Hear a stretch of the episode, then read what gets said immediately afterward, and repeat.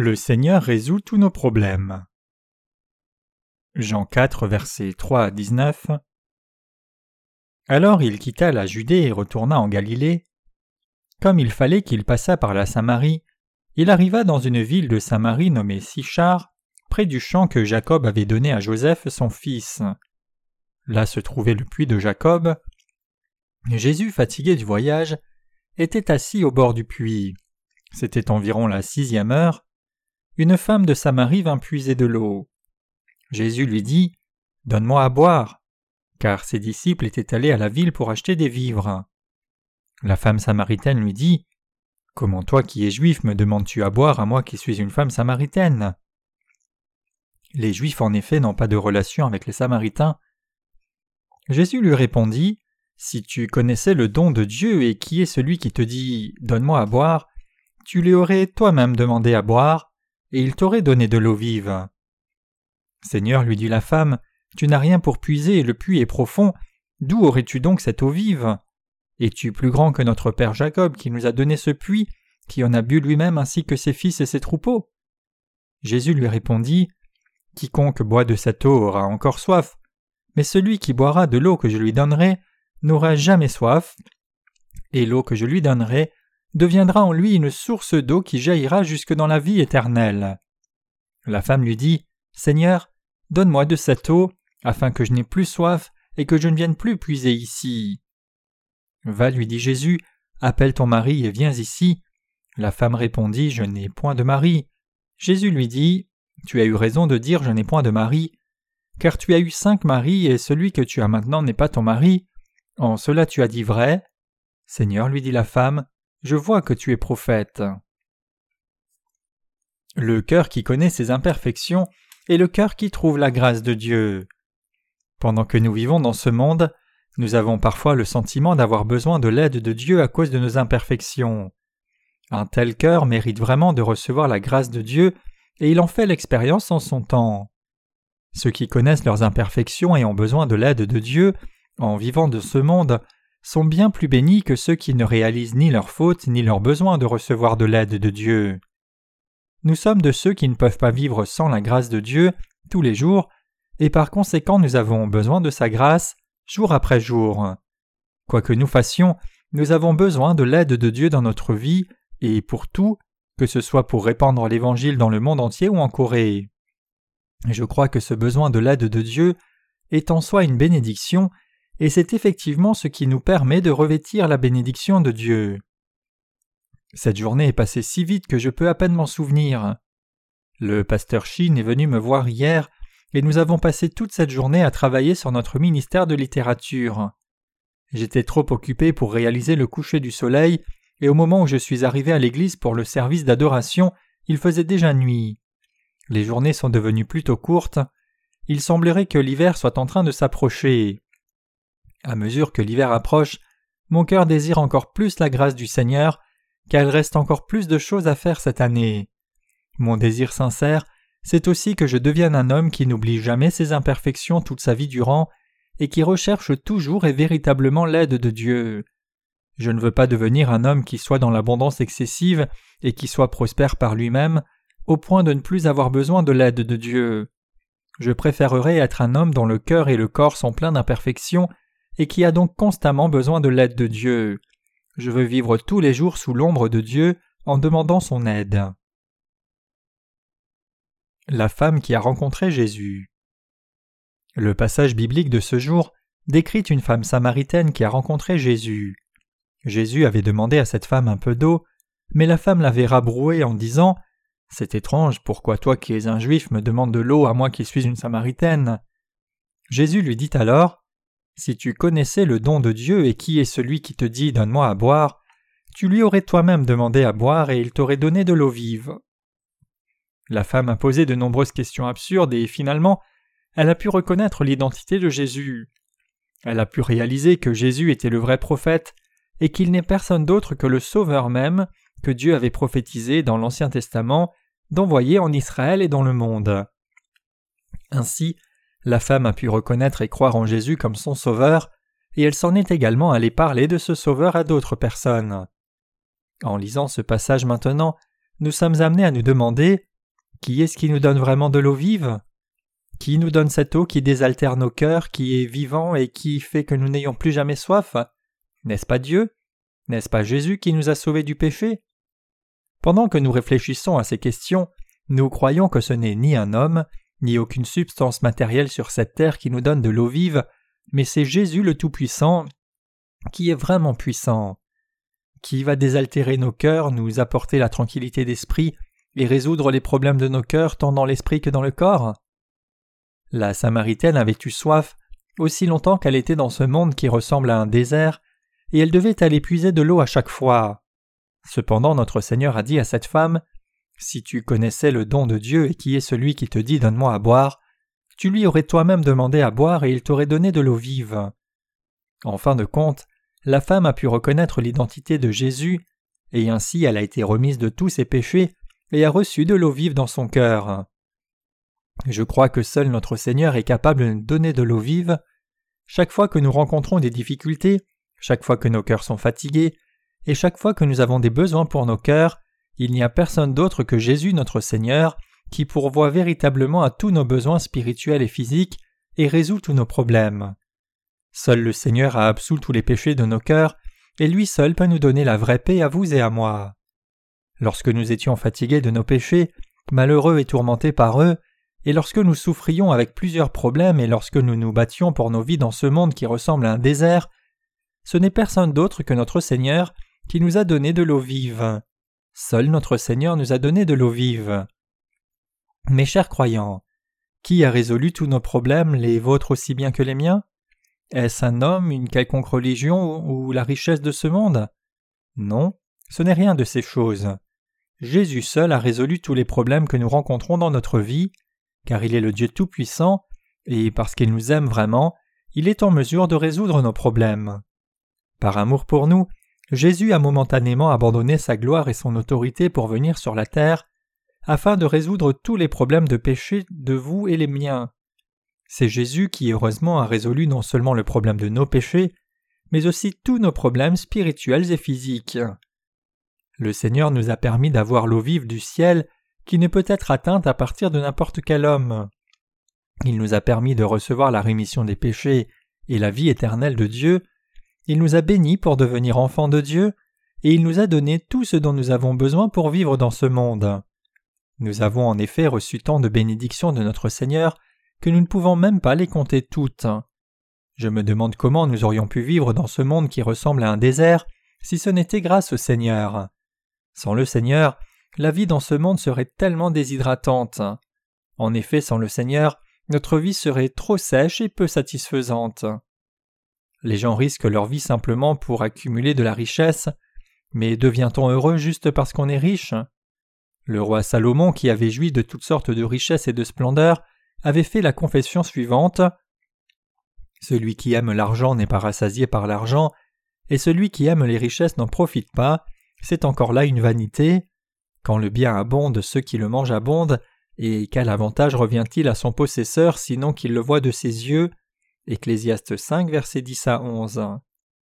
En effet, la richesse n'a pas de profit en dehors du fait que l'œil la voit. J'ai passé quelque temps aujourd'hui à la recherche d'une maison à louer, étant donné que je souhaite déménager bientôt. Je pense que pendant que nous vivons dans ce monde, que nous vivions dans un palais ou que nous vivions dans une cabane en décrépitude, tout dépend de tout ce que Dieu permet. J'ai regardé la maison de l'extérieur sans y entrer, mais de toute façon l'agent immobilier a dit que l'intérieur de la maison était aussi beau, étant donné que la maison venait d'être construite.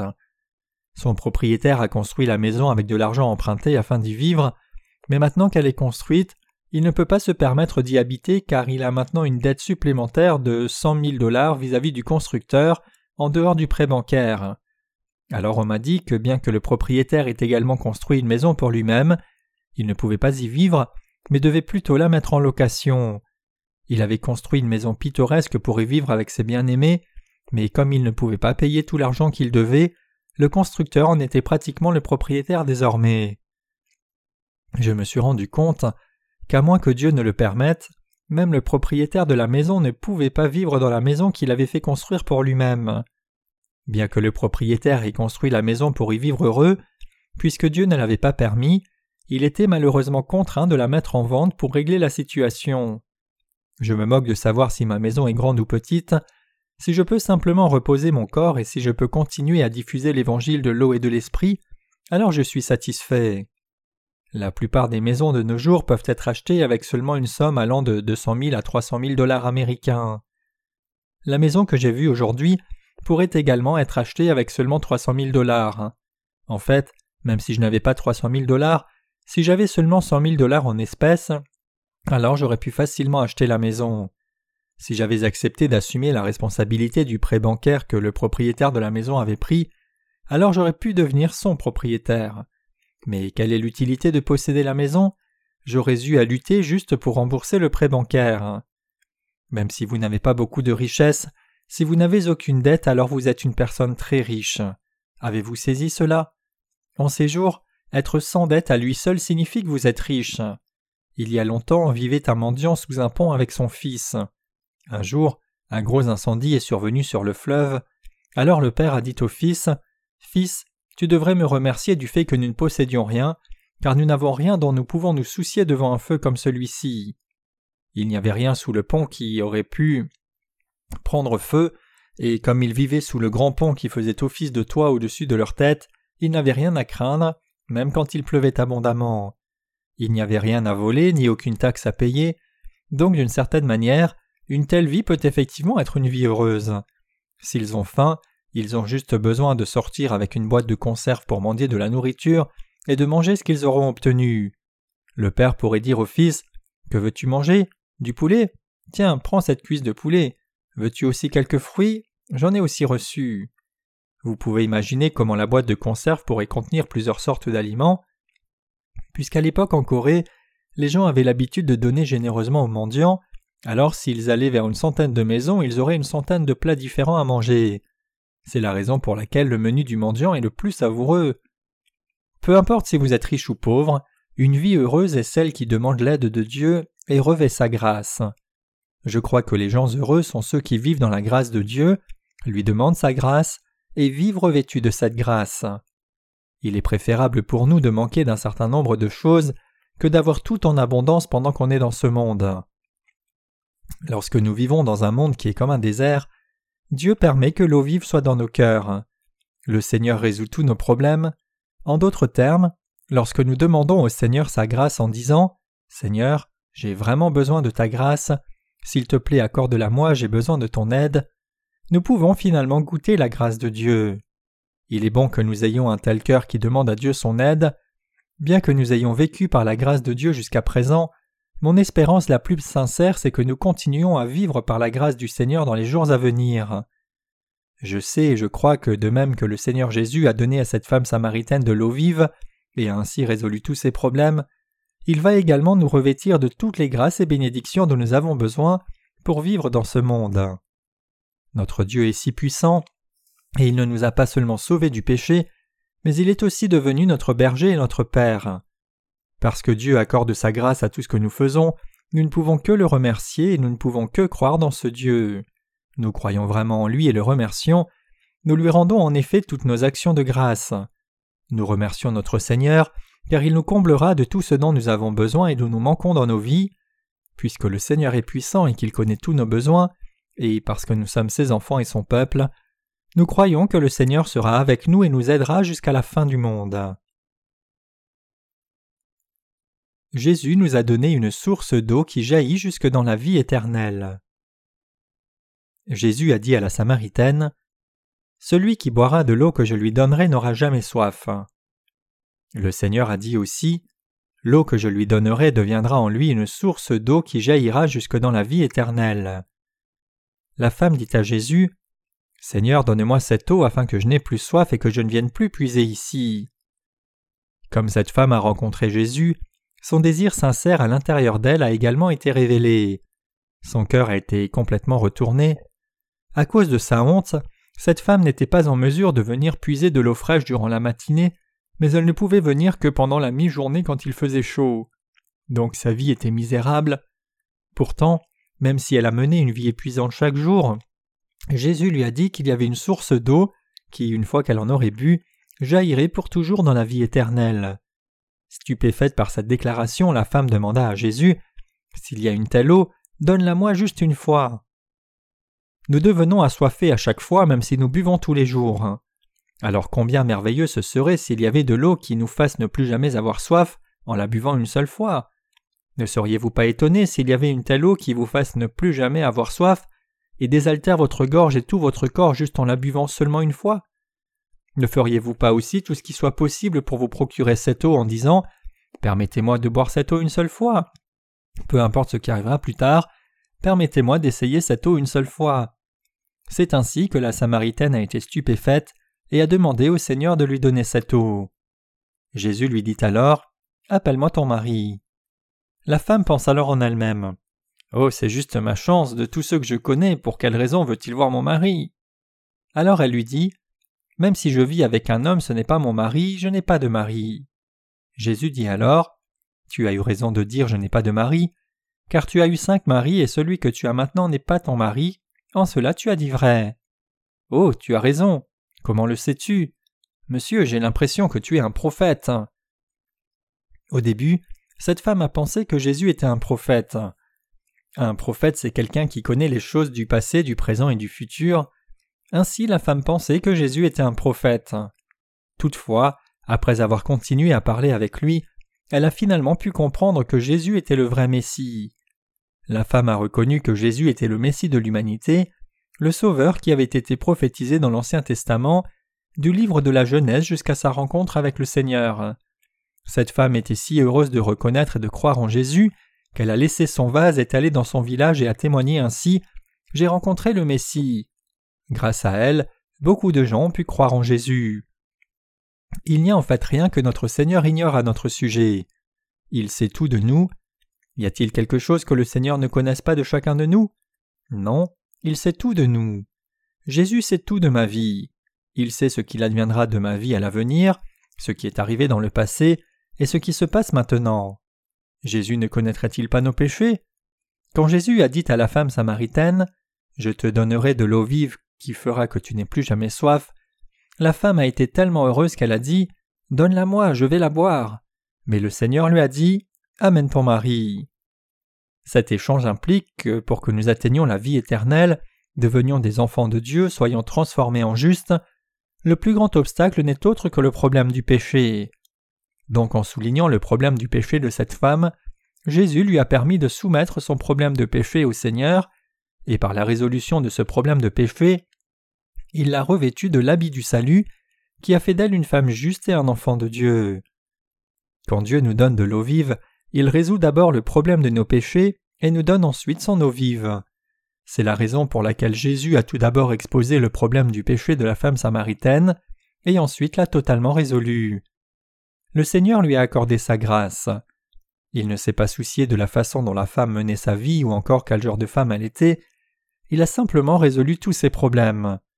La femme avait vécu avec au moins cinq hommes, cela est-il négligeable de quelque façon? Non, c'est un gros problème. En Corée, elle pourrait très bien avoir établi un nouveau record. Aucune femme en Corée ne peut avoir autant de maris. Pourtant, malgré cela, Jésus a non seulement exposé le problème du péché de cette femme, mais également il l'a totalement résolu. Lorsque nous poursuivons la lecture du passage biblique d'aujourd'hui, nous voyons que Jésus lui-même s'est fait connaître. Alors quand la femme a reconnu qui était Jésus, elle s'est rendue compte que tout comme l'agneau de l'expiation de l'Ancien Testament avait accepté le péché à travers l'imposition des mains, Jésus est venu sur la terre, comme le Sauveur de ce monde et a porté tous ses péchés en se faisant baptiser. Le Seigneur a résolu le problème de tous vos péchés ainsi que les miens. Pourquoi avons-nous vécu des vies maudites, incapables de recevoir les bénédictions de Dieu? C'est totalement à cause des péchés qui étaient dans nos cœurs. Rien d'autre n'importe devant Dieu. Le mur qui nous sépare de Dieu n'est pas nos insuffisances ou toute autre chose, mais c'est le problème de nos péchés. C'est pourquoi le Seigneur est venu sur la terre, a accepté les péchés du monde en se faisant baptiser dans le Jourdain, et a complètement résolu ce problème du péché sur la croix. Ainsi, Puisque le Seigneur a résolu le problème de tous vos péchés et les miens, en croyant cela nous avons reçu la rémission des péchés. La Samaritaine se languissait de voir Jésus lui donner de l'eau vive de la vie éternelle, et d'ailleurs notre Seigneur lui a donné cette eau vive.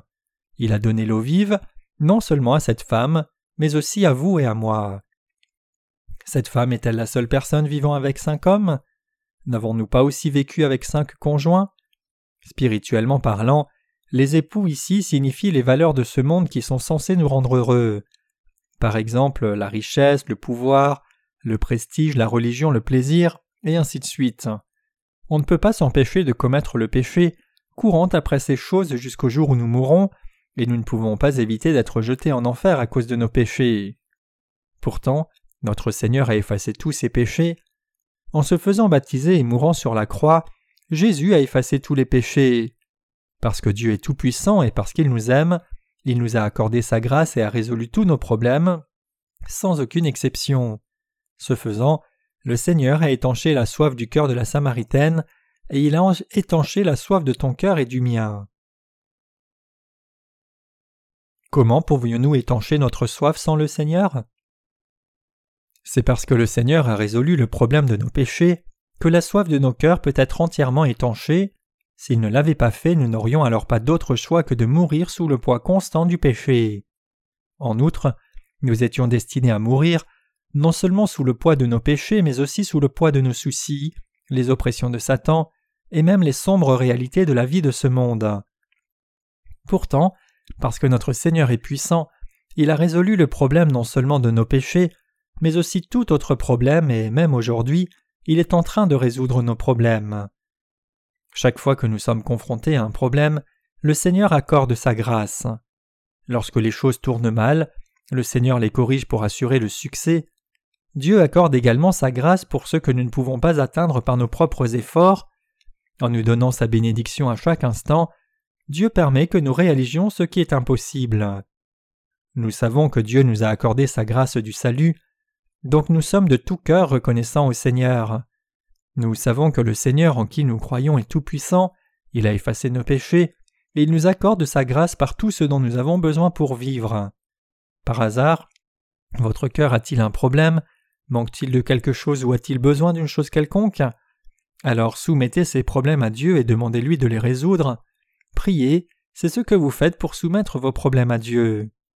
Lorsque vous allez à l'hôpital, il faut d'abord présenter votre carte de santé, n'est-ce pas? Comme cela, vous devez d'abord présenter vos problèmes à Dieu. Lorsque vous soumettez votre demande à Dieu en disant Seigneur, c'est ce dont j'ai besoin, alors ce problème sera résolu tôt ou tard. Dieu va s'occuper de ce problème lorsque vous en avez réellement besoin. Nous avons un tel privilège de soumettre nos problèmes à Dieu le Tout-Puissant de quelque façon que ce soit. Aujourd'hui, le passage biblique m'oblige à réfléchir à combien notre Seigneur est puissant et quel merveilleux privilège nous avons d'être sauvés.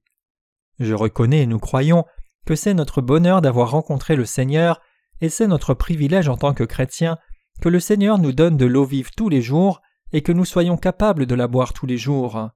Croyez-vous également de cette façon? Notre Seigneur accorde sa grâce à tout ce dont vous avez besoin dans votre vie en fonction de son temps. Je vous conseille de croire cela aussi. Ô combien puissant et magnifique est notre Seigneur. Dieu est le Seigneur qui donne sa grâce dans tout ce que nous faisons, à chacune de nos pensées et à chacune de nos aspirations. Il est écrit Et la paix de Dieu qui surpasse toute intelligence gardera vos cœurs et vos pensées en Jésus-Christ. Philippiens 4, verset 7. Nous devrions prier et remercier Dieu de ce que nous sommes devenus ses enfants. Et nous devons rendre grâce au Seigneur qui nous donne cette eau vive à vous et à moi tous les jours, le Seigneur qui résout tous nos problèmes et qui a déjà porté le fardeau de tous nos péchés. En effet, nous n'avons pas d'autre choix que de remercier Dieu. Je suis sûr que même dans les jours à venir, nous continuerons à vivre par la grâce du Seigneur.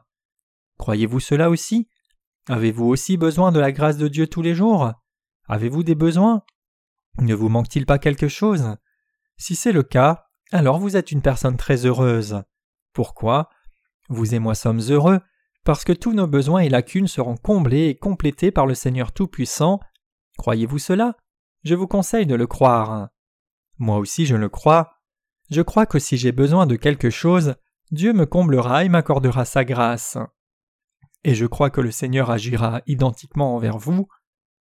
Je ne savais pas au début que le fait d'être sauvé était si étonnant et merveilleux. La première fois que j'ai entendu l'évangile de l'eau et de l'esprit et reçu mon salut, je pensais que seul le problème du péché était réglé.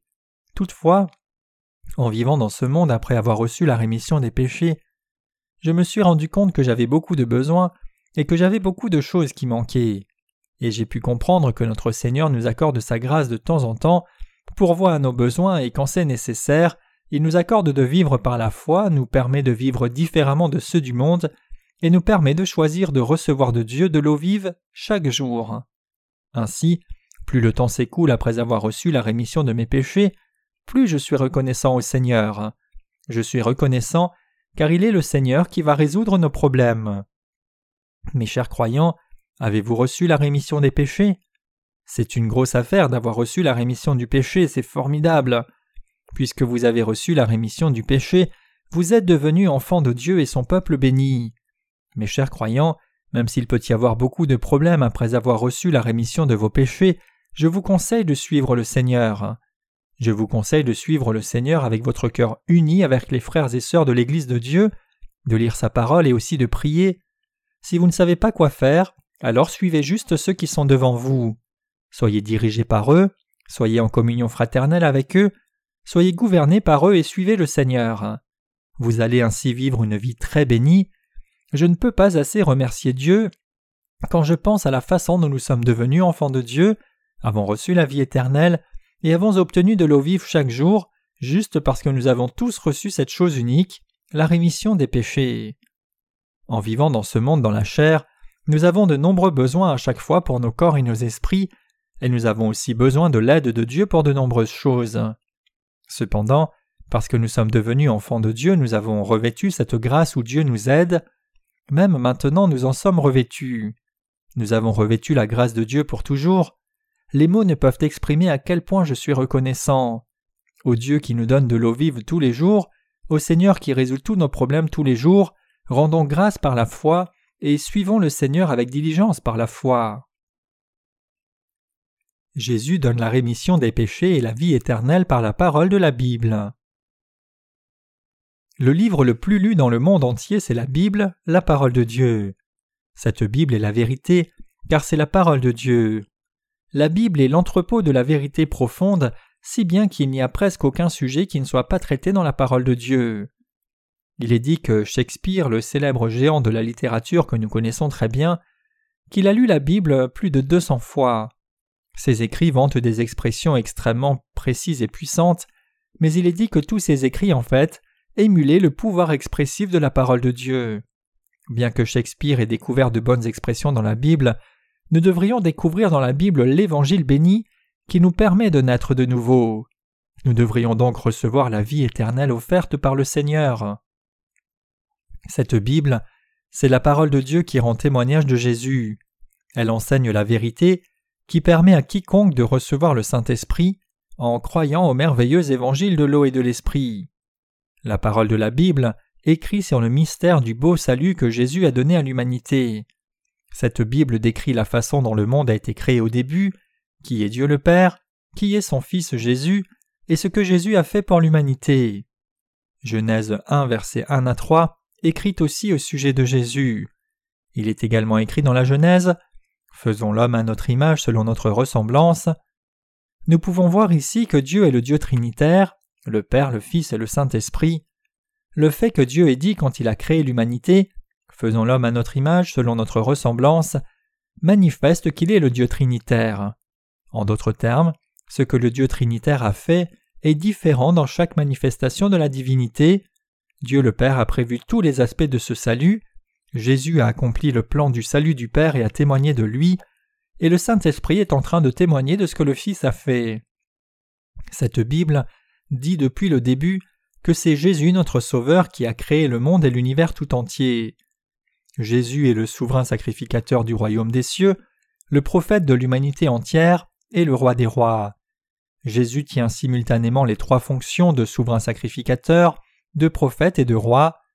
Jésus est le Fils de Dieu et le Sauveur de l'humanité qui est venu la délivrer de Satan, du péché, de la destruction et du jugement, et détruire l'œuvre de Satan. Il n'y a aucune histoire dans la Bible qui soit aussi belle que le merveilleux évangile de l'eau et de l'esprit que Dieu nous a donné. Cependant, les Juifs pensaient que Moïse était plus grand que Jésus. C'était l'ignorance et la stupidité qui provenaient de leur manque de foi en Jésus.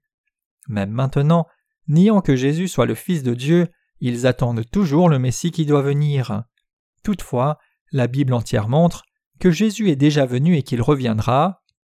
Dans Jean 5, verset 46, Jésus dit Car si vous croyez Moïse, vous me croiriez aussi, parce qu'il a écrit à mon sujet. Moïse a écrit la Bible. Il a reçu la loi de Dieu, l'a écrite, et il a aussi écrit au sujet du système sacrificiel du tabernacle dans les détails. La parole de la Bible est devenue le fondement de notre foi. Par Moïse, Dieu a donné le système sacrificiel pour laver tous les péchés de chaque personne qui vit dans ce monde. Le livre du Lévitique, que nous connaissons très bien, décrit et montre clairement quel genre de sacrifice doit être offert par l'homme afin de recevoir la rémission des péchés de Dieu. Il dit que si quelqu'un du peuple commet un péché devant Dieu et veut sacrifier une offrande à Jéhovah pour recevoir la rémission de ce péché, alors il doit apporter un animal sans tache. Et selon ce système sacrificiel, le pécheur doit infailliblement poser ses deux mains sur la tête de l'animal. Ayant ainsi passé tous ses péchés sur l'animal sacrificiel, il devait ensuite le tuer à sa place, versant ainsi son sang. Il remettait ensuite ce sang à un sacrificateur ordinaire, qui à son tour le mettait sur les cornes de l'autel des holocaustes, versait le reste par terre, coupait la chair de l'animal sacrificiel, la mettait sur l'autel des holocaustes avec la graisse extraite des entrailles de l'animal, et les brûlait avec le feu pour les offrir à Dieu. La Bible dit qu'il a été établi que tout le peuple reçoive la rémission des péchés quand le sacrificateur ferait toutes ces choses pour eux. Et Dieu a aussi créé le jour des expiations, le dixième jour du septième mois, afin d'effacer les péchés annuels des Israélites.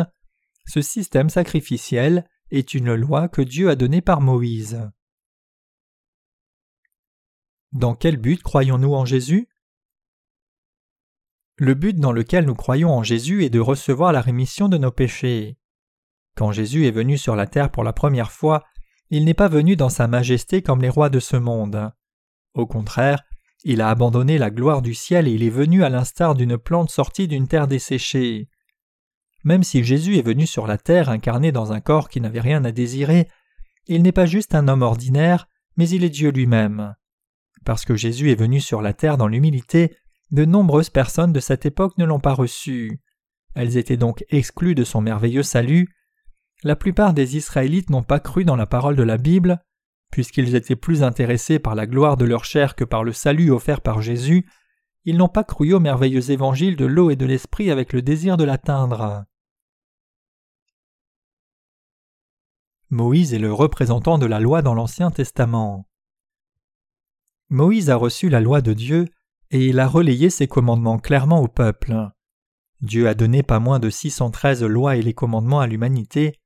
Cette loi est composée des statuts qui doivent être gardés envers Dieu et des normes divines de la vie qui sont indispensables pour que les êtres humains vivent en harmonie les uns avec les autres. Moïse a clairement relayé la loi de Dieu au peuple. Pourtant, malgré cela, les gens ne se rendent pas compte de leurs péchés même après avoir reçu la loi de Dieu. Dieu a enseigné la méthode de la rémission des péchés à travers le système sacrificiel dans la Bible. Dans l'Ancien Testament, pour qu'un pécheur reçoive la rémission de ses péchés, il devait les transférer à l'animal sacrificiel en posant infailliblement ses mains sur sa tête. il devait verser le sang et le mettre sur les cornes de l'autel des holocaustes. Voilà comment Dieu avait établi la loi du salut et comment il avait décidé de bénir toute l'humanité en la délivrant du péché. Les péchés de l'humanité devaient être transmis sur la tête de l'animal sacrificiel par l'imposition des mains. Et Dieu dit que si quelqu'un croit dans sa parole conformément à la loi établie par lui, il sera sauvé de tous ses péchés. Malgré cela, le peuple d'Israël est toujours dans l'attente de son Superman de sauveur, même maintenant. Mais Jésus, un dirigeant plus puissant que Moïse, est venu vers eux et est déjà remonté au ciel.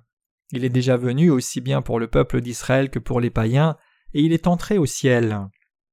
Mais ils ne croient pas en Jésus. Ce Messie est si sage que pour accomplir l'œuvre parfaite du salut, il est venu sur la terre en silence, a reçu le baptême donné par Jean-Baptiste, a ainsi porté les péchés de ce monde, a porté la condamnation des péchés de l'humanité en étant crucifié, et a ainsi sauvé la race humaine tout entière. Après avoir été baptisé par Jean-Baptiste, Jésus a versé son sang sur la croix, et juste avant de mourir, il a témoigné qu'il avait totalement achevé le salut du péché en disant tout est accompli. Jean 19, verset 30. Il est ensuite ressuscité des morts, et étant monté au ciel, il s'est assis à la droite du trône de Dieu le Père. Dans un village en Israël appelé Bethléem, Jésus, le sauveur des pécheurs, est né. Dans l'apparence, il semble qu'il soit venu comme quelqu'un de plus modeste qu'une personne ordinaire. Tant de gens ne pouvaient pas croire que Jésus soit le Messie. Cependant, nous sommes maintenant en mesure de reconnaître Jésus, qui est venu par l'évangile de l'eau et de l'esprit, et nous pouvons aussi croire en lui. Si seulement nous examinons ce Jésus de plus près, nous pouvons voir qu'il est le Fils de Dieu, le Créateur et le Sauveur de l'humanité, nous pouvons reconnaître clairement que Jésus est Dieu lui-même, et nous pouvons également le rencontrer par la foi. Quel merveilleux évangile tout pécheur doit-il croire? Afin d'être pardonné de ses péchés, chacun doit croire dans l'évangile de l'eau et de l'esprit Jésus a accompli à travers le baptême qu'il a reçu de Jean et sa mort sur la croix. Tout le monde doit croire dans ce merveilleux évangile de l'eau et de l'esprit. Pourtant, malgré cela, trop de gens font une faute irrévocable en refusant de reconnaître la vérité qui montre que le baptême que Jésus a reçu de Jean-Baptiste et son sang versé à la croix constitue leur salut. Ils comprennent et croient que Jésus a sauvé l'humanité tout simplement en versant son sang sur la croix. Mais quelle compréhension erronée. Jésus était l'agneau de Dieu qui a effacé les péchés du monde une fois pour toutes. En se faisant baptiser par Jean-Baptiste, il a accepté tous les péchés et les imperfections de ce monde, et avec le sang qu'il a versé, étant crucifié à la croix, il a effacé tous les péchés. Pourtant, beaucoup de gens ont manqué de le reconnaître comme leur sauveur. Jésus nous traite toujours délicatement. Dans cette Bible figure la parole bénie, le merveilleux évangile qui permet à chacun de naître de nouveau d'eau et d'esprit. Tous ceux qui veulent croire en Jésus doivent croire en Jésus le Fils de Dieu, qui est venu par la parole de l'évangile de l'eau et de l'esprit, et recevoir ainsi la rémission de leurs péchés. La parole de la Bible, c'est la maison du trésor de l'évangile merveilleux, qui nous permet de recevoir la rémission du péché et le Saint-Esprit. Croyons donc tous à l'évangile de l'eau et de l'esprit donné par le Seigneur, et recevons tous la véritable rémission de nos péchés, la vie éternelle et de l'eau vive.